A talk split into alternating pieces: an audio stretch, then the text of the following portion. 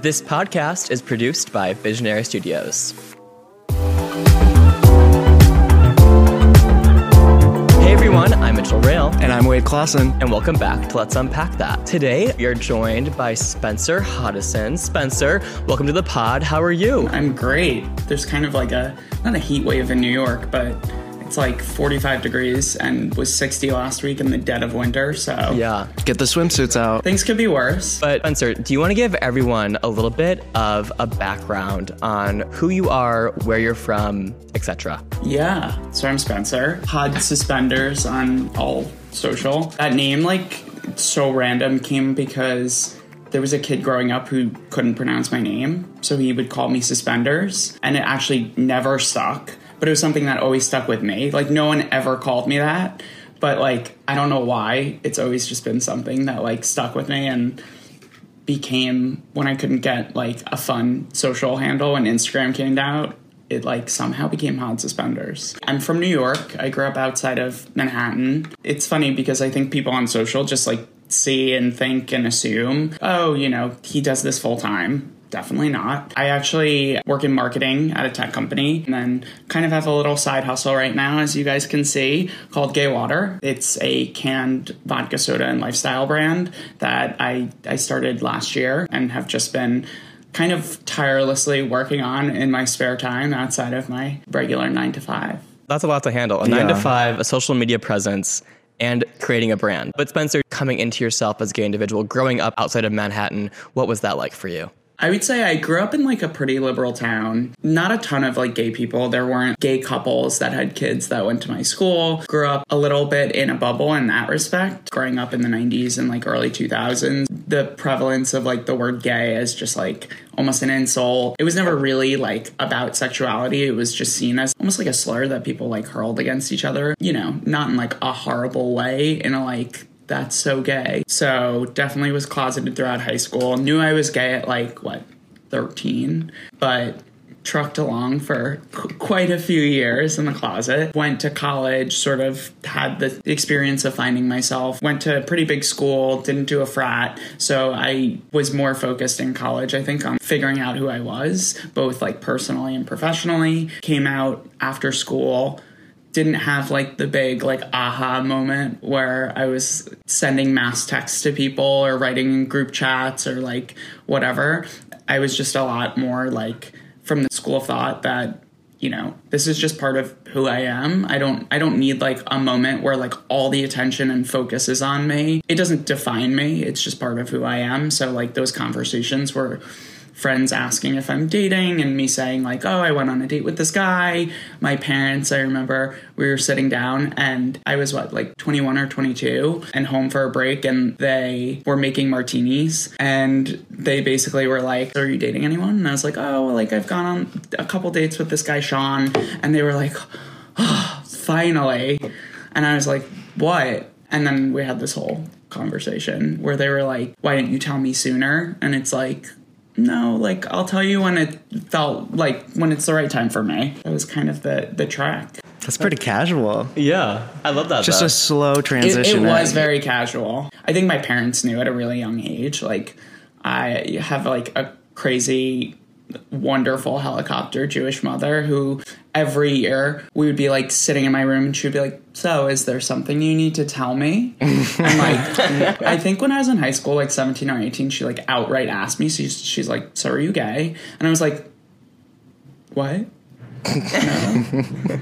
I was like, If there's something to tell, I will tell you. so you grew up outside of Manhattan, but when did you make that move into the city? I lived at home for a year after college, just saving money. My first job out of college, I worked in like a rotational program in media, which paid like literally next to nothing. Like it was a question on Jeopardy that, and one of the answers was who gets paid $12 an hour, like a blank janitor or my job. And yeah, it was quite the moment. How would you describe the gay community in New York? It's one of like the bigger gay epicenters in the country where me and Wade are at in southeastern Wisconsin, where we each live in like the biggest cities in the state. And even then, like the gay communities are not that big. Oh, they're tiny. Like, Everyone, everyone knows each other, and everyone has met each other. So and probably slept with each other too. Yeah. So it's like if I'm talking to a guy, I'm like, oh, they probably talked to Wade too. Oh, like I, it's like, oh well. At this point, it doesn't matter. I mean, it's similar to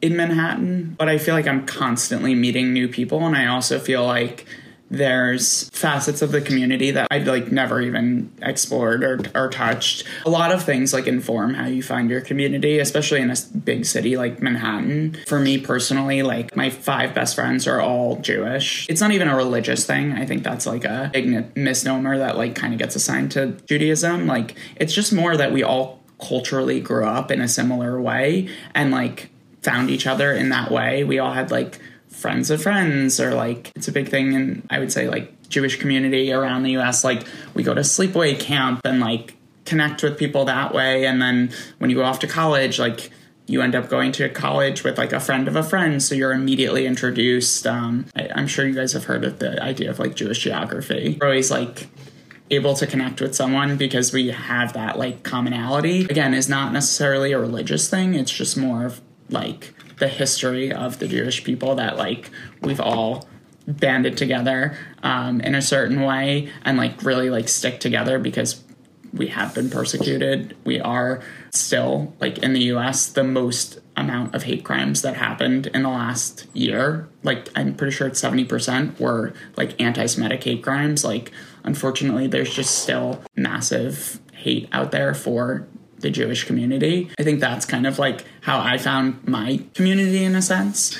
But I think getting back to your question, I think I went on a tangent for a bit. But it's not a monolith. There's so many different like facets to the community within um, New York City, and like I don't know. I don't, I don't think I can expertly speak on like everything. to go off of your tangent, I think one, it's so like sad to see the Jewish population continue to be so targeted and like for what reason? Like Especially I- it- now. It, it, it's it's got to be like I having that that unity and like that togetherness is one so important in any community in any connection to having. Mm-hmm. It's this- beautiful. Yeah, it's almost like people are threatened or who knows what it is. especially now I, I think there's a common misunderstanding that like people conflate israel and judaism like i'm an american jew like what is happening in israel is a completely different experience to like me as an american jew who was born and raised here a lot of anti-semitism in this day is coming from like what's going on in israel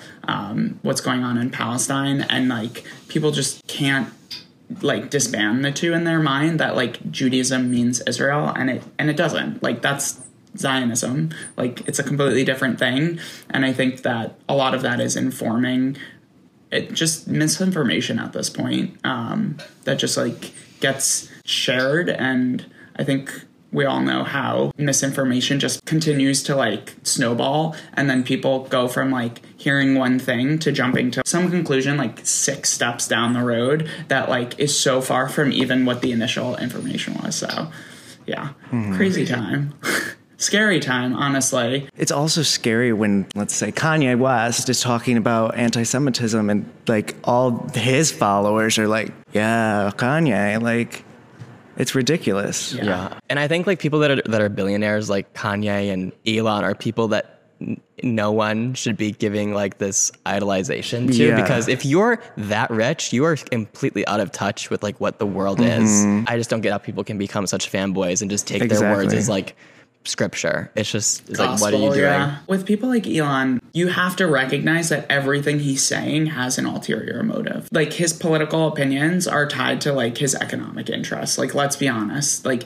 there's very specific things that like he is supporting economically and like he's saying things on Twitter to stoke an audience and convince people in a certain way that like ultimately there's there's an ulterior motive in not everything that he's saying but definitely some of the things that he says. It's funny cuz I feel like we're always saying like there's no transparency with like creators and celebrities, but like there's no transparency there. He's not saying I'm saying this because this affects X, Y, and Z. He's just like saying it. Yeah, it's it's all strategic, um, and I think social media very much so is is strategic. While we're on social media, you Spencer have quite the social media presence, and I would say you over the years have become a recognizable face on Twitter and on TikTok for your quirky personality, your golden retriever energy, but notably. most of your content doesn't actually use your voice. It's trending audios or voices of other people. And when you take a step back, what you're doing on social media is very strategic and clearly successfully because you've been able to build a platform that's now leading to you creating this brand Gay Water. So, do you want to give us a little bit of perspective on how you got into social media and through your platforms? It actually all started November 2020. I had COVID, and it was the original, like, one of the original strains of COVID where like it sucked. Like like it was not a walk in the park. Um, and it was when you had to quarantine 14 days and I was alone in my apartment, just like shut in. And I think on like day three or four, I was just like at that point, what do you call it? Like a lurker on TikTok. One of those people who like love to consume TikTok, but never thought of myself, contrary to what you might see on social media. Like I'm not super, super extroverted. Like never wanted to be in front of a camera, always wanted to be behind a camera. I kind of just like went on a whim, made a TikTok. Um, I think overnight. It was it was actually a TikTok that it was one of those trends where it's like posting a bunch of pictures of yourself and like either introducing yourself or like would you date me or like I forget what it was because I was literally like cracked out from COVID. I think I got like 5,000 followers from that one TikTok. I come from like a marketing background and I view a lot of like social media as a tool to just like connect with audiences. The way that I approach my my day job is you can't like position a company, a brand, whatever without really understanding who the people that you're marketing to are. So for me, like when I approach social media, not everything is based on my experience. So I'll give you an example. Like I've made TikToks about like what goes on in like the Equinox steam room. Like I'm not a member of Equinox. I've never been a member of Equinox. I've never been inside the Equinox steam room. Like I just know what happens. I know that talking about that is relatable to some people. So for me, it's like trying to create content that like has a shared experience. So that's why a lot of my content to your question is mostly like more meme style. It never really has my voice. One, I hate my voice, but two, I think everyone does, just hates the sound of their own voice. Two, I think that right now we're at this point in social media where everyone is looking for like the gotcha aha moment on the hunt to like cancel or find something wrong with the creator. The content that I put out is mostly like voiceless. It's not necessarily like a character, but it's not it's not me. Like I'm not talking and saying like this is what I believe, like this is what I feel because part of me, again, the introvert side of me is like I still want to keep like a, some sort semblance of like private life and what's what's out there on social media. Unfortunately, we're at a point where consumers, whatever whatever you want to call them, just regular people are really like looking for these moments to take this like parasocial relationship that they've created with these creators and find a flaw that almost as if it's like a friendship and like you find one thing and all of a sudden it's a friendship ending fight. We're just trained now to like look for something that's off and wrong rather than just like taking things for face value. So you were just talking about parasocial relationships, and I actually did a whole paper in college about parasocial relationships. I think they're oh so oh my God, interesting. send me. They are. I'm so interested. No, I think that they're like so fascinating just because, you know, they originally, for those that don't know what it is, it originally is like the connection between like a news anchor and the viewer. Like you feel like you know them, you trust them, but you've never met them. And that's just kind of evolved with social media. My paper was really about like cancel culture with like the Jeffree Star and the James Charles situations. And I think it's really interesting because people trust these influencers so much like how this connection with them. And like they have like a role that they played in building their career. And so when they do these things obviously it causes these huge controversies which maybe some of that's warranted for what they do if it really is horrible which some of these beauty influencers have done pretty horrible things. But i think it's interesting to just see how that dog pile forms and obviously cancel culture is a very like complex issue. I think that there was some accountability culture to it at the beginning and it's kind of evolved into something much more negative. I think totally spencer with what you're doing by like putting a little bit of a character into it i think it really kind of guards you from a lot of like that potential controversy which you were just mentioning with like equinox as an example. Like if you were to tell a story that like you were going to equinox like that could have been totally turned into like oh he's lying he's not even a member like I could totally see someone who works at Equinox like checking the member database, being like, "He doesn't even work here. He doesn't even like have a membership." 100%. I think we're getting to the point in like social media culture now where like you guys probably see this too on like gay Twitter. Like every day there's like a new villain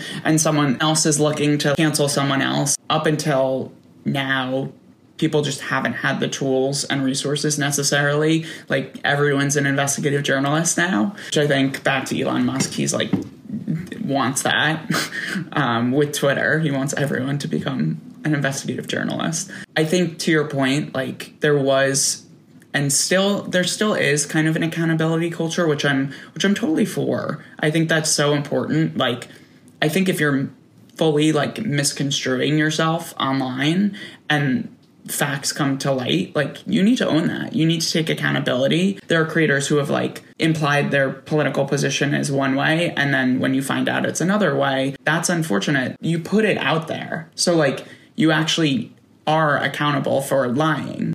But I think that's kind of what I've tried to shield myself from a little bit is like I'm not trying to like go on the internet and lie to anyone, but I'm also not trying to go on the internet and like tell every aspect of my life to everyone so that some way somehow someone is going to like poke a hole in something. I think Spencer the way that you're doing it is so smart cuz I think a lot of people think that they have to overshare Exactly. in hopes of connecting with somebody and building that following because they, they think that like oh if i share all this trauma in my life and all these opinions all these thoughts then i'll find a following people will love me like they'll love me for me but in reality all that talking is going to get you into some Yeah. some hole somewhere and then you're going to get you know the consequences of that It's not so healthy to be sharing so much about your life on the internet. That's my personal opinion. I'm not sure that it's like so healthy because I think safety aside, there are people who are trained therapists, psychiatrists to like actually help you with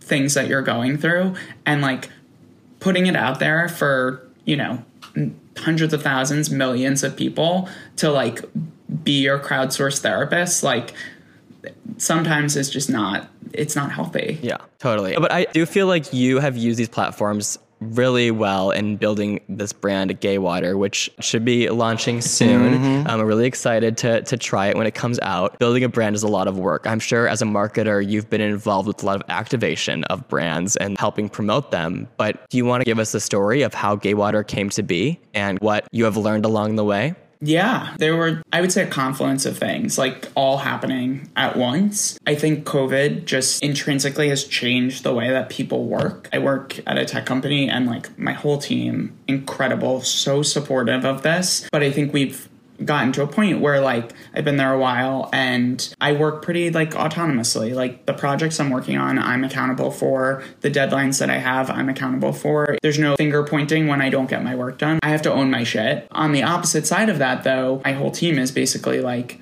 we know you're on top of your shit. If you're ever not on top of your shit, we're going to obviously call you out on it. But because of that, they're like, go do this other thing. I could not be more blessed to have just like that support from like my nine to five job because my company is still pretty much. It's hybrid, but mostly remote. I'm able to kind of like prioritize my own time and my own schedule based on like when I have meetings and whatnot. So that was happening concurrently with I was on a trip with a girlfriend in Mexico. She had just started at a big beverage company, was telling me about her job. It was just the two of us, and we were at dinner and we're sitting there and we were talking about just like gay culture, the gay community, drinking, and I kind of had this like aha moment where I was like, there's no like representation for gays like in this space, in the beverage space. It's very much like a couple of the big box like alcohol companies will do like big pride campaigns and like hire drag queens and maybe change the color of their bottles and whatnot. It's rainbow washing. It's fleeting. Like not to say that there there are a few that like are pretty ingrained in the community and in certain areas and do continue to like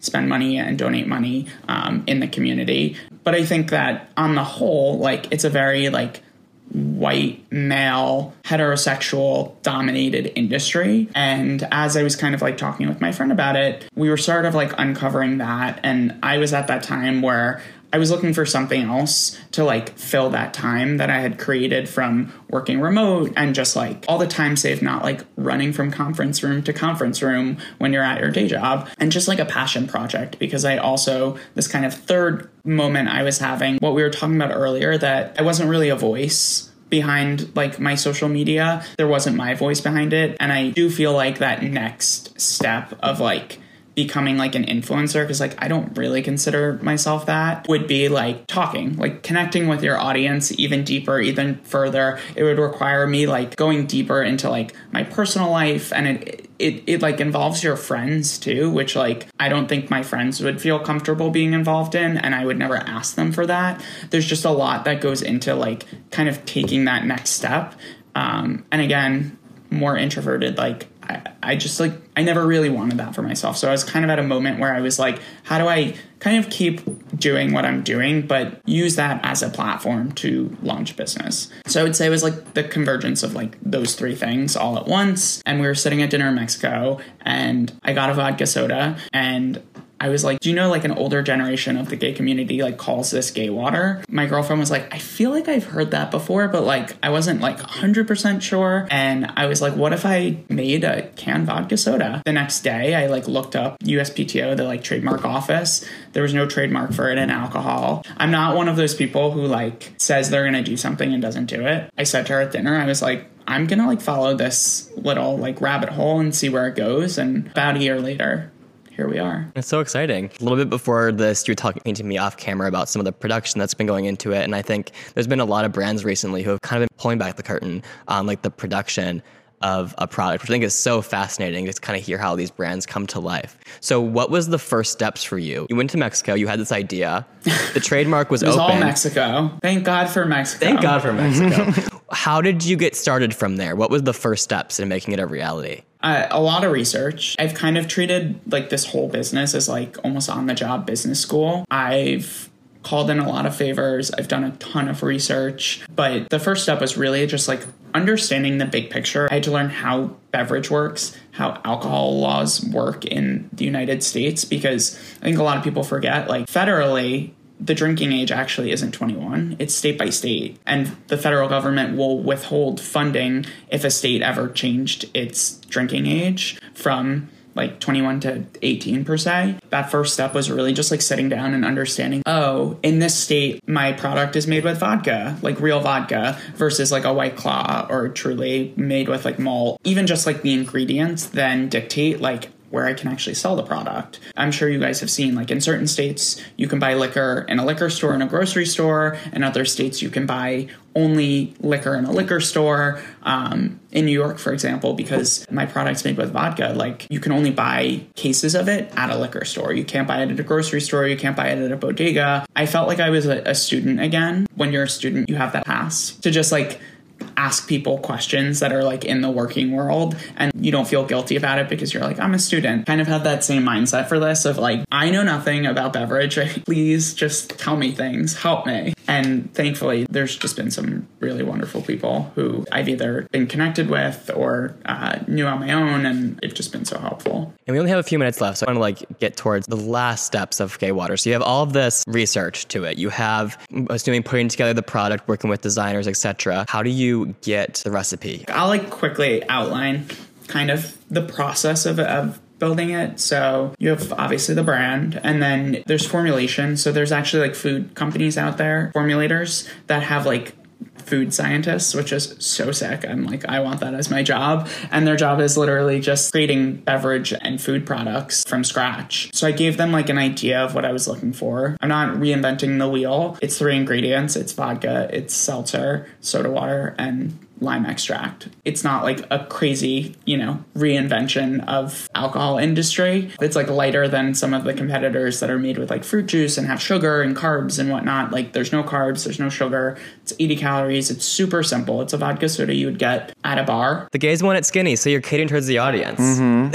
Exactly. He knows his Like, target. We want it skinny. We want it simple. Once you have a formula locked, you need a co-packer who essentially like batches everything. They they do a lot of the work. So either the co-packer or your company individually will source all the ingredients. But you send it to a co-packer with that like formula, and the formulator will also do like batch instructions. They basically like have these massive like gallon tanks where they batch together like drinks. They will take the drink once it's batched, they'll source cans for you, they'll fill the cans, they'll print the labels that go on the cans. If it needs to be pasteurized or not pasteurized, they'll take care of that as well. If it needs to be packaged, they'll package them and then alcohol in the US at least. Like you need a beverage distributor next who basically stores your product, handles your product, fulfills sales orders for you when like a bar, restaurant, grocery store whatnot places an order, they place it with like your distributor and then they handle kind of like the fulfillment of that. It's nice that there's someone else doing the fulfillment side. Yeah. You don't have to be worried about coordinating a whole entire business by yourself. oh my gosh. Yes, that that is nice. Well, I'm so excited for like the world to get to to try it and love gay water. I'm excited for you guys to try it. I mean, I told you I'm sending you guys some and hats and water bottles and Oh, I can't wait. But just really quickly here, Spencer, is there any advice you would have for a younger version of yourself coming into the gay community, figuring out your identity? If you were talking to a younger version of yourself, what would you tell them? Kind of like the number one rule of improv, like yes and. There was a TikTok that I saw a couple months ago that really, really stuck out in my mind. And it was a guy who was basically berating kind of what we were talking about with like gay Twitter, the idea that we're supposed to be the most inclusive community, but there is this like almost infighting. I saw that TikTok. This TikToker was like super concerned about COVID still and didn't feel like there were events basically happening around the city that like he could participate in. And I kind of looked at that and I was like, okay, but like if you apply the idea of like yes and start your own events. You have a platform. Like I forgot he had like tens of thousands of TikTok followers. Like you have a platform. Like if you go out there and see that like people aren't creating events that you want to participate in, like create your own. It, it's a community. It was kind of like what we were saying earlier. Like there's different facets to the community with different interests. Like if you don't feel that there are events out there for yourself, like go out and create those events yourself like use your network say yes and and especially as you're coming into the gay community you're not going to find your people the second that you come out like that's just it's just unfortunately it's not how it works it, it would be like saying you took a job that you really like and all of a sudden like you know your coworkers are going to become your best friends. Like we all know that's not the case. You like some of your coworkers, you don't like all of your coworkers. It's the same thing in the community. You're not going to like take a job of coming out, whatever, bad comparison, but like you're not going to just like immediately come out and find your people but if you like keep saying yes to new opportunities or creating those opportunities yourself like that is when you're going to find like your place and where you are rather than just sitting around and waiting and hoping that like things get created on your behalf or that you know you get pushed into something without pushing yourself That's great advice. Thank you, Spencer. And thank you for taking the time to be here today. I really you. appreciate it. Do you want to give everyone your Yeah. socials, Gay Waters information so they can check you and the brand out? Absolutely. My socials are just at Hod Suspenders. I think Instagram, Twitter, TikTok. And then Gay Water is just at Drink Gay Water on Instagram, TikTok, and Twitter. Amazing. Well, we're so excited to try Yeah, it, and I'm sure are. everyone else is as well. You guys can follow us on Instagram at um, UnpackTHT and on TikTok um, at UnpackThatPod. Thanks again, Spencer, and we'll see you guys next Thursday. Bye, everyone. Bye.